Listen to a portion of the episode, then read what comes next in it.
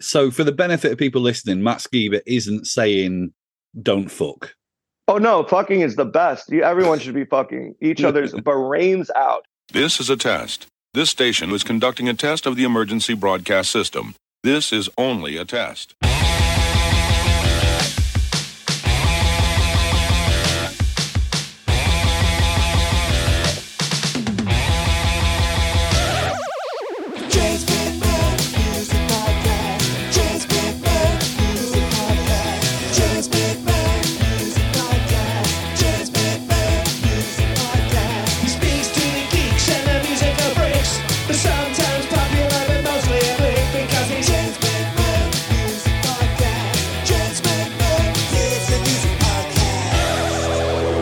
This concludes this test of the emergency broadcast system.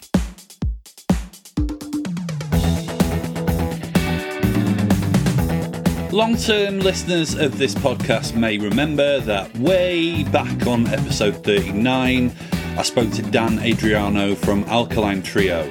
If you missed that at the time, don't fear, I have a link to it in the show notes. Well, since the Chicago band have got a new album, their 10th due on January 26th, now I'm speaking to singer and guitarist Matt Skiba, and what an excellent conversation that transpired to be. Principally, we talked about the new record titled Blood, Hair and Eyeballs and what a record it is. The best Alkaline Trio record in ages and ages and ages and ages.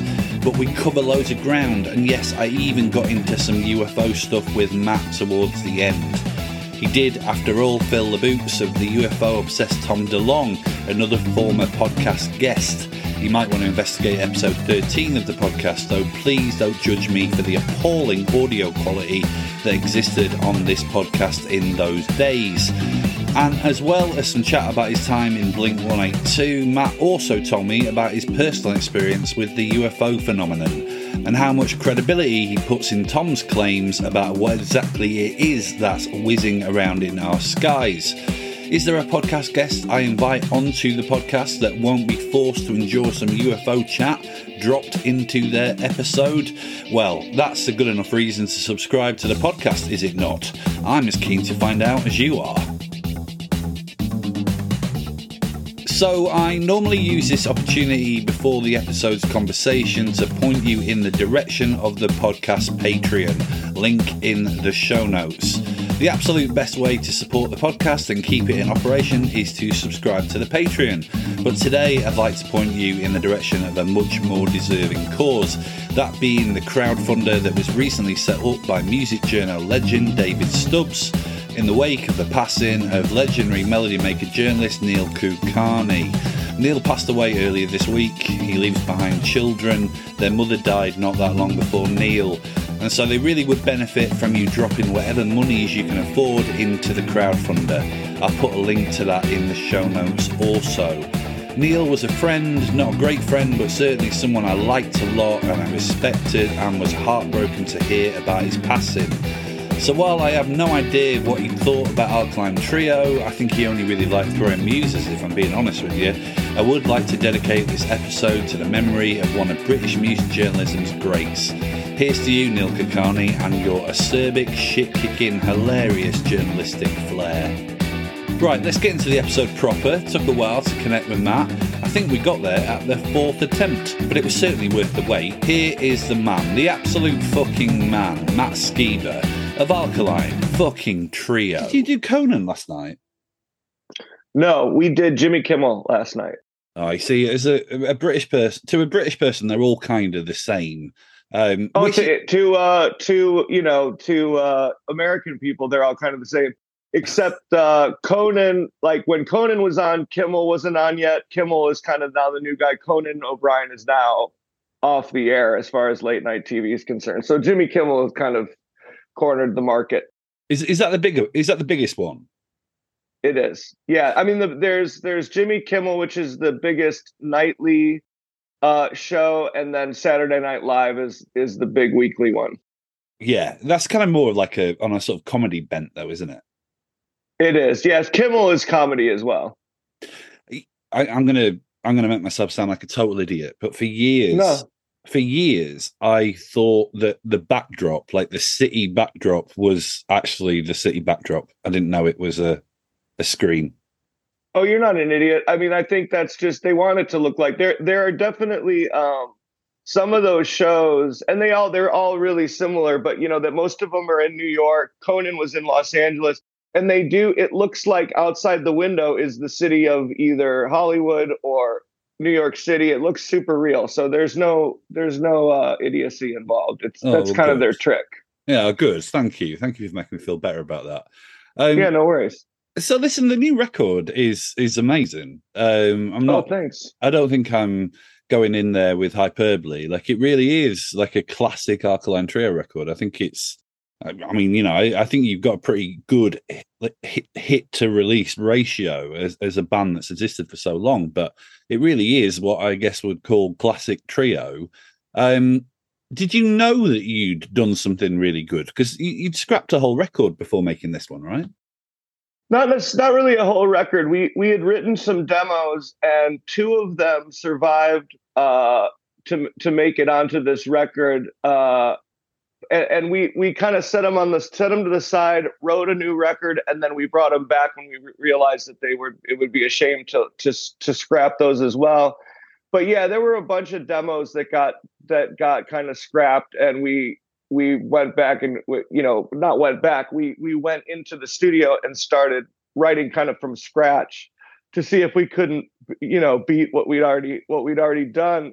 Um and the only reason we wanted to do that was uh you know sending each other demos was the way we've made a lot of our our records in recent years and uh once we started writing together it felt like there, it was something more more uh unique and special to this time period and this this you know uh yeah this time period in the band. It just felt like we we could possibly offer something a little more interesting if we wrote it together in the same room rather than sending each other ideas to learn and then kind of working on those together i feel like doing it doing it you know the inception happening in a room together it would provide a, a, a- a more unique sound hopefully we accomplished that but that was that was the idea and yeah i, I think we're I, I know that we're all very proud of the record people seem to really dig it so i feel like yeah we've got we've got a, something special on our hands and i'm i'm glad that you seem to think so too I remember reading you. I remember reading you talking about the Strokes at one point, and almost like that being a big influence on what you, on what you were writing at that point, or what you thought you might like to do with Trio in the future, and and and, and that definitely feels like it's fallen by the wayside because it feels much more in sync with the Police or Nirvana or or classic Trio, like very much like a like three men making uh, making punk t- punk edged rock and roll. Was that was that a conscious decision, or was it just that it wasn't the right time to go in that direction you were talking about at one point?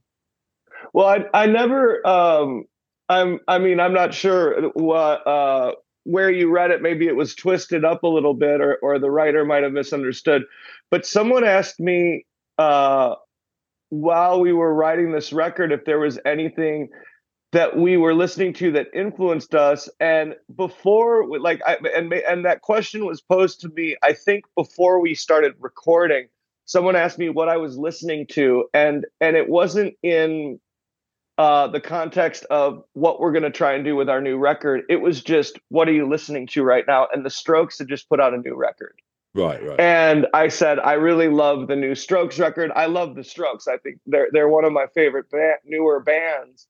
Um, but it was never a conscious decision to try and sound like the Strokes, or I never intended to, to give the impression that we were going to try and sound like the Strokes. Uh, in writing this record, it was very much uh, bands like the Police, the early Clash, um, Nir- like you said, Nirvana. Everything you said that you can hear in the record were things that not necessarily as a band, but more, you know, the production of like Rick Rubin when he did the first Danzig record. Uh, the the sim- the simplicity of Danzig One was something that that we really uh, wanted to try and not necessarily emulate, but in theory, keep in mind like the simplicity of that production. It's big. It's it's um, you know, it's just it's a huge sounding record without a whole lot of frills. and we we really dig that. And Rick has done that with the Chili Peppers. He's done that with hundreds of bands. Um, Slayer, and it, so it was more about the production approach. Uh, and with Nirvana, it had more to do with Steve Albini producing In Utero. Again, Yeah. just a very natural sounding record. So, um, it, you know, but but I think the bands that you mentioned that it kind of is more akin to are the bands that, you know, other three pieces uh, that just, you know, obviously there are some cool production tricks and frills, but for the most part, it's hopefully the songs simply on themselves by themselves stand stand on their own and uh and the production isn't isn't rubbing against it or or or uh shielding it in any sort of way. So yeah the strokes thing was just i'm i love love the strokes but it didn't really have a whole lot to do with the new trio record I, I have to say, uh, just criticizing my profession slightly, I, I've always felt a little bit more equipped to be able to talk about this stuff because I was in a band myself for a long time. But I feel like sometimes music journalists, I, I don't think they always kind of can make the connection between someone can be listening to something, but it doesn't mean that's going to be a template for what they are going to do, if that makes sense. I, I don't yeah think I don't think many bands sit around and go, you know what, we're going to sound like the Strokes in this record. Like it isn't, it isn't that uh, mechanical. No, it isn't. Yeah, it's a lot. It's it's a more esoteric thing, and you're right. I, and and if you don't play music or if you're not in a band, it's understandable to think if you listen to music, this is what happens. It's like that isn't though. Um, you know, I think when uh yeah you you make a very good point and i and i and it's not that i think anyone purposely like misquoted me or i think they just maybe just genuinely misunderstood Yeah, yeah, totally. Um, listen, it's it's it's it's impossible to talk about the record without talking about the themes. I mean, it's not like it's not like Alkaline Trio write records that are about sunshine and unicorns, but I've often thought that there has been a little bit of hum- a, a little bit more kind of wryness and humor in the way that you presented the stuff. It's almost been, you know, that kind of playful way of talking about death and the gothic and such like. Whereas this record feels quite real in places. You know, the horror feels quite real and not something that is um, kind of Vincent Price esque, if, if for want of a it's not yeah it's not supernatural it's not uh and and yeah there, there's there's no like um you know I, I think we've always written with certain analogies and like the vincent price thing i hope i hope i didn't just uh interrupt you or No, it's or, fine, it's uh, fine. but I, I understand what you're getting at i think it's it's uh yeah this record is about very uh real things and and they're it's not too heavily cloaked in in any sort of analogy or metaphor with in the past you know using a vampire or uh, uh some sort of a this this sort of make believe thing to talk about something very real which is what we've done in the past. And this time around it's it's kind of more singing about what it's about. Even if it is uh somewhat disguised it's like the songs are about what they're about. And um yeah there's a lot of real life horror. There always has been. Um but you know the the the horrors of of real life don't you know they shouldn't be made cute. And and uh at least not for us and in in the way they apply to this record uh the subject matter is yeah it's a, it's a lot more real at least that's how we looked at it I mean, you've been, you know, you've been in trio for a, a long time. This is this is my way of trying to not say, you, you know, you've lived a lot of life, Matt. I'm I'm just basically trying to say you are of a vintage and you've made music for a long time. Do you think that? I mean, that, that it's easy to sort of catastrophize about this era, but it does feel extraordinary even in my 43 years it does feel unlike it feels like there's a total void of joy and optimism everywhere and not without good reason do, do you think that this is an exceptionally troubled time I do. I, I I think that it's an exceptionally troubled time. Um, it's also, in addition to that, we are getting like 20 different versions, if, at, you know, at the best, if not 120 different versions of the the quote unquote truth at our fingertips through our phones, our computer screens. We are being like barraged with information, most of it not very true. Some of it, you know, the, the truth is is hidden in those pieces somewhere if you can put it together. Um, but I think that the um, you know, the, just the embarrassment of information uh, and how, terrifying a lot of it is affects that vacuum of joy, or you know, however you put it, it's is more eloquent than what I can say now. Is it, it, very well put that there. I- I think that a lot of it has to do with the information itself. I think a lot of it has to do with how we get that information now, how fast it comes, how often uh, you know, it comes, scares the shit out of you, and then something bigger comes and and wipes that out. And that that's not to say I spend a bunch of time sitting around being scared. Uh, I just observe, and and it, in this case, we wrote a record about a lot of these things. Um, but it is a wild time. I mean, it feels like there's there's a lot of elements that have always been here that um, you know are, aren't going anywhere, that are getting even bigger and scarier. But um, but yeah, it is. It's a it's a very interesting time to be alive. It's it's uh, you know, and it, but the the thing about it though too is that I think all that this scary information that we get it it also I think shines a light and elevates the beauty in the world as well. So I don't want this record to be you know we didn't want it to be without hope. Um, but to get to the hope, you have to sift through a lot of very unhopeful things first. I think.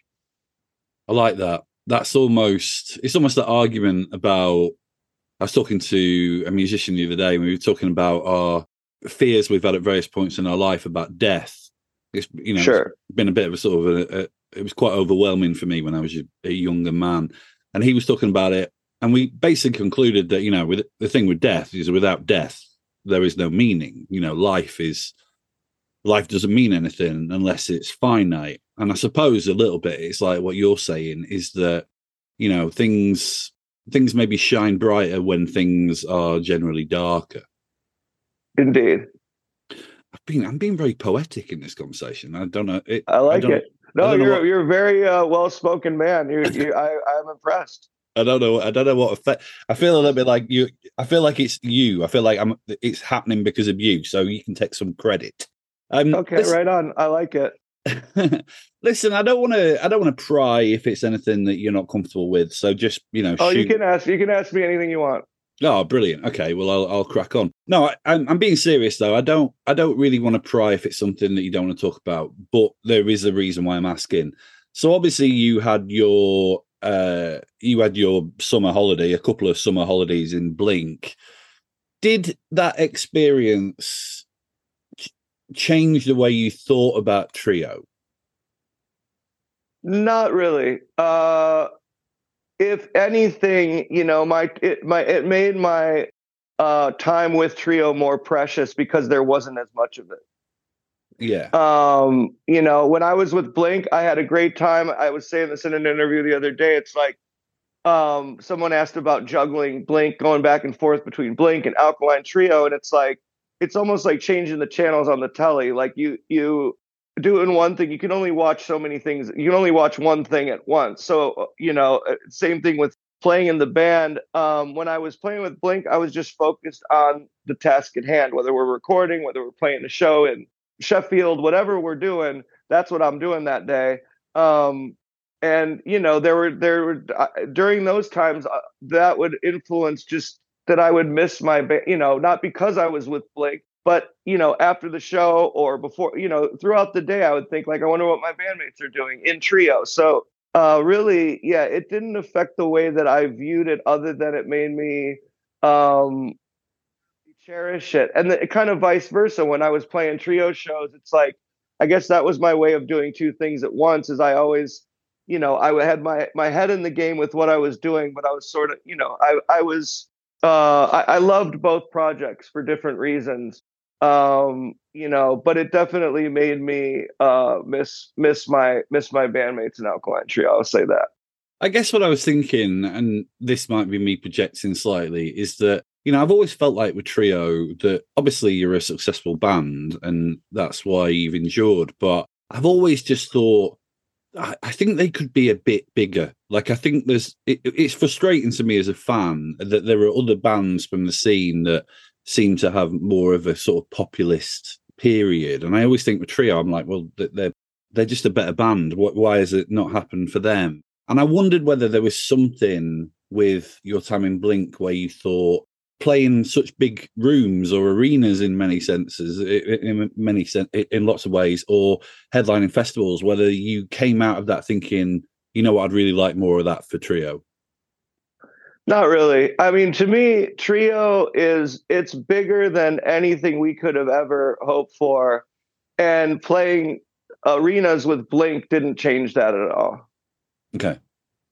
So, yeah, I mean, it's I can honestly tell you, and and I understand it's like an interesting thing to think about. It's like Blink is a much bigger band than Alkaline Trio. Um, I also really love where Trio is at. Like, I would much rather play the Brixton. Yeah. than the O2. If I'm being honest, I, it's just a the show is more fun. Yeah. Yeah. I think. Yeah. It's just you're you're closer to your fans. You can, I mean, and not that. Don't get me wrong. Playing the O2 is an honor. I mean, it is such a cool thing. Something I never thought. There were definitely a lot of things with Blink, like private jets, police escorts, playing huge stadiums, things that I thought that's just shit that doesn't happen to punk rock bands.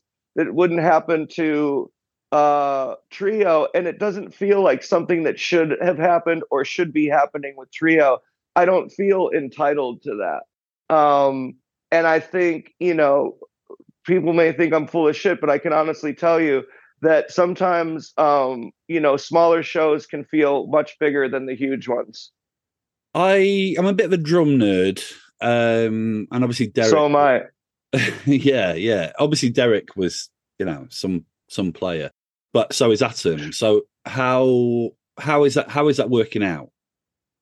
it's working out beautifully. Atom is such a great, you know, they're they're two very different styles of drummers, but they can they they can also they, Derek and Atom both have a lot of the same love, like musical loves, drummer heroes. Um, so it- although it, it's not uh complete, they're they're totally different drummers, but from similar schools, I think, of thought of like what is tasteful, what is cool, uh, and what what sounds good. I think they both uh are flashy drummers in their own right, but both guys play for the song. The big difference with Atom is his energy level. I mean, um, you know, I don't want to I don't want to speak for Derek, but I will say that you know, the last th- th- this his his exiting the band was not a long time coming, but it was something we were discussing for a little while because it just became kind of untenable for him to continue touring the way we were and it's understandable at a certain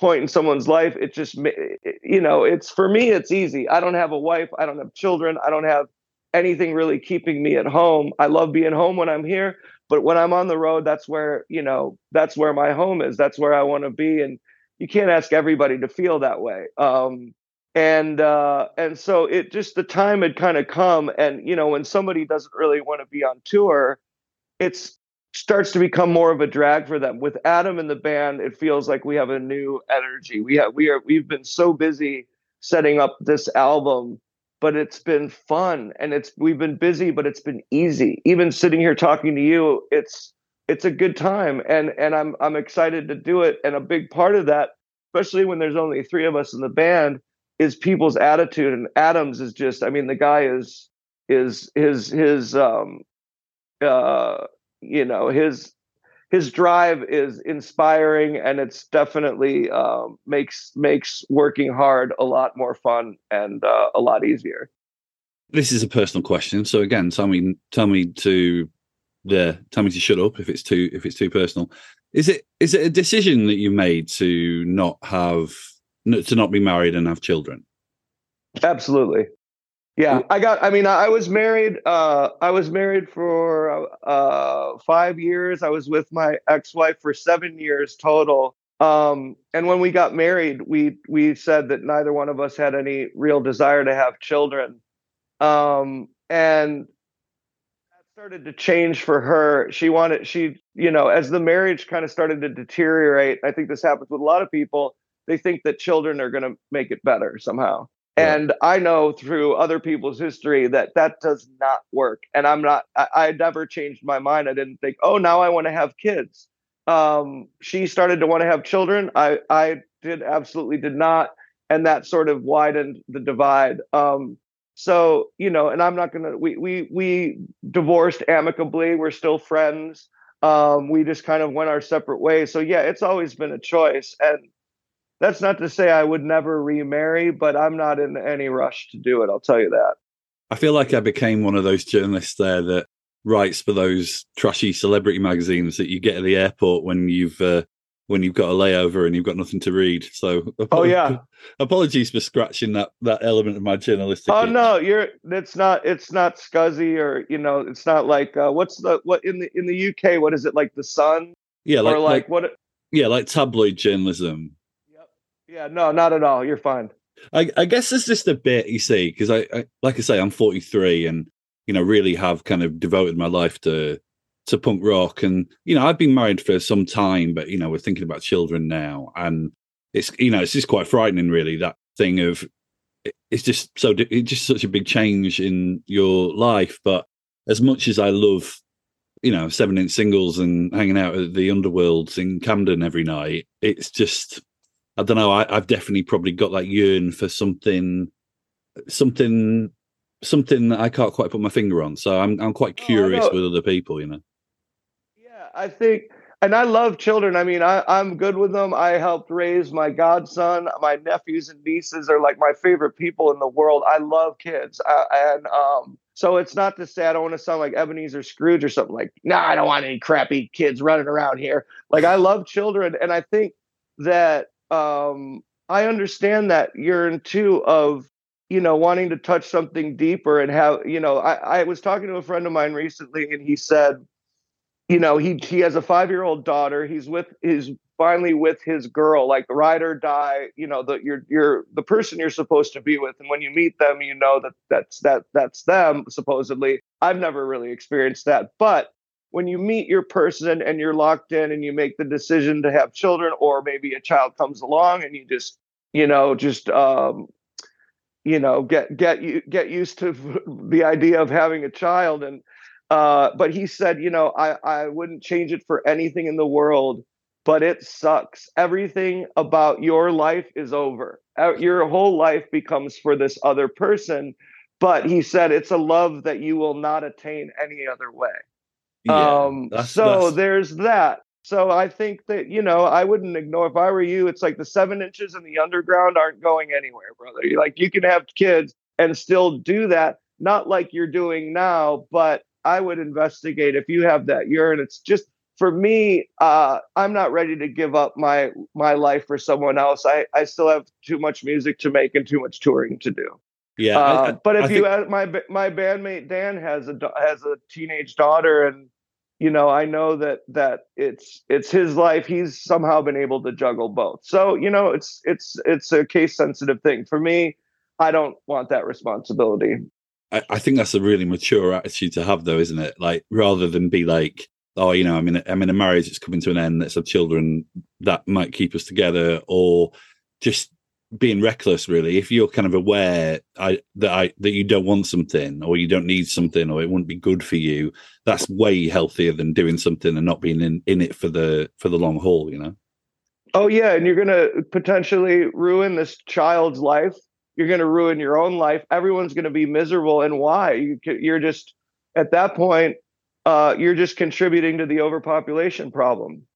Yeah, yeah, it's weird. It, it's it's funny they say that because of the you know we were discussing truth, this sort of post-truth society, and I re- I sometimes read articles where it talks about population collapse and about how we're not having enough children. But I was always led to believe that there was an overpopulation problem. So I don't even know what's true. In, Oh, in- maybe yeah, maybe I'm wrong. I mean, I, I'm like, uh, yeah, I, I definitely I'm not up on current news a lot of the time, so don't take my word for it. I may a bunch of people may read it and be like, well, this guy doesn't know what the hell he's talking about. But I think there's also like pop, you know, whatever the case may be. Maybe there aren't enough kids. Maybe there's too many. It's my understanding that there's too many of us on the world, and I think that maybe that's.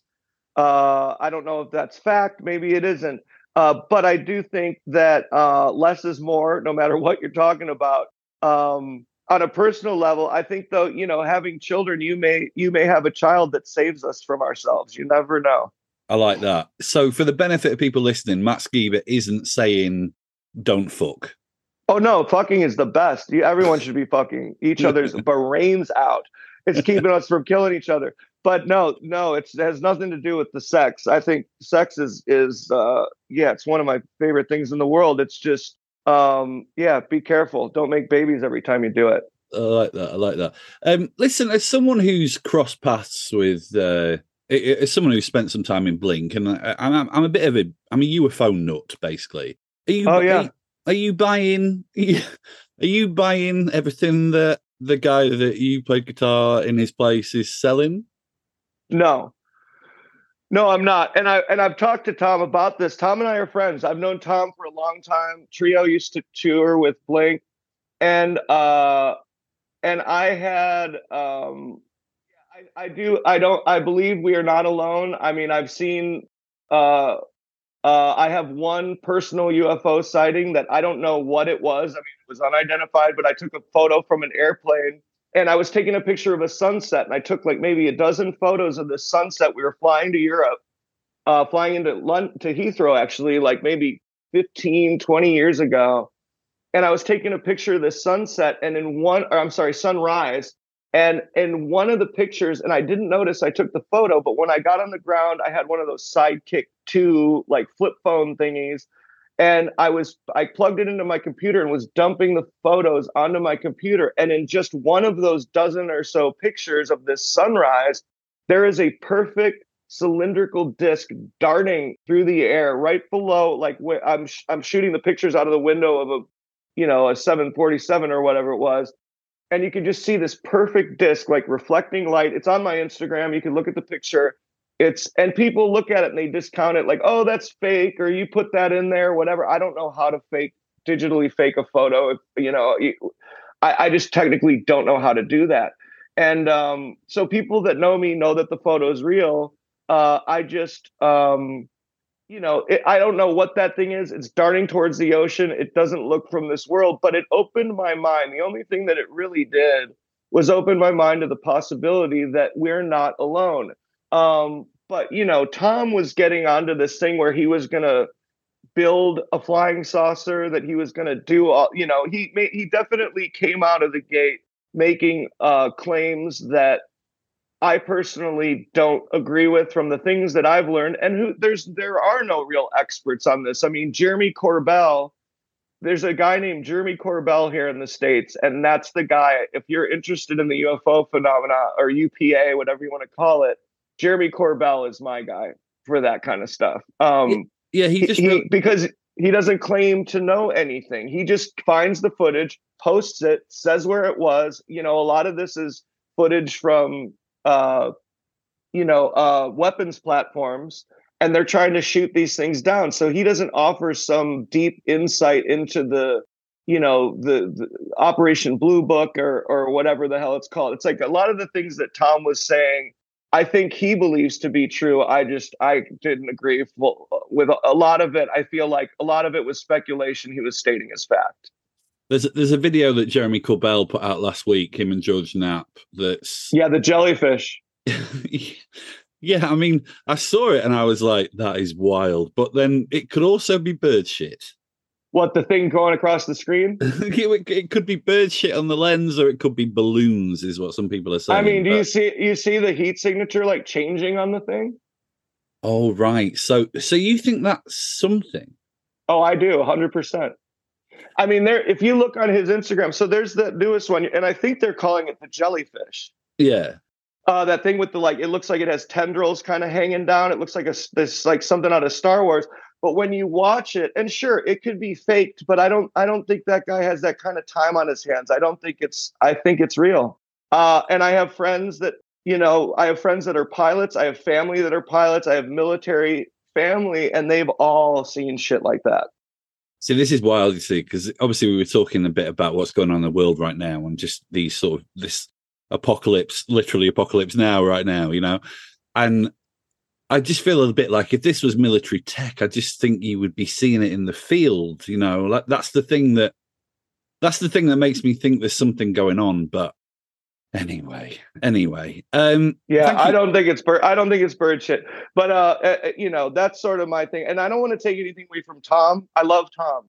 Uh, I just I wasn't really buying the thing He- when he went on Joe Rogan and stuff. I was like, man, like you shouldn't make such wild claims because you you know i think it's it's a way better thing to just say this is the this is what we can see and this is you know take it or leave it but you know it should pose more questions than statements Oh, I like that. That that's you being poetic there.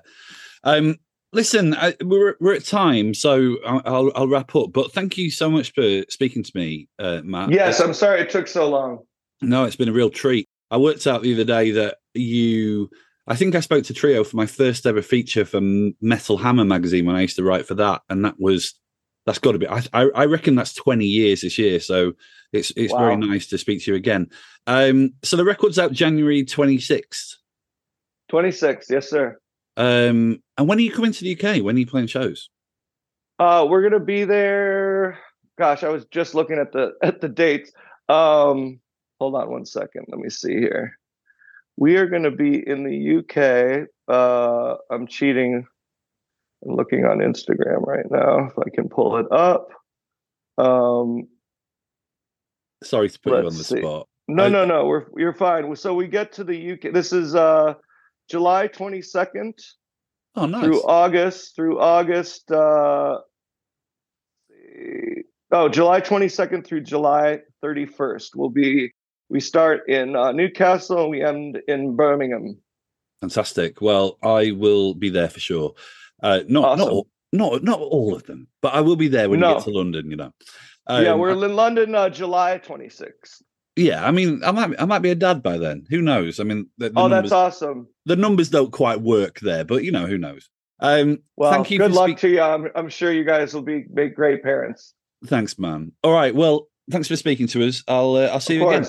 Course. See you, dude. Yes, sir. Bye. Thank you for your time. Bye bye. Well, that was episode 233. Thanks to Matt for the chat. Thanks to Emma Van Dykes and Siobhan Connor for hooking us up. The theme tune is by the band Bis, and I'll see you soon.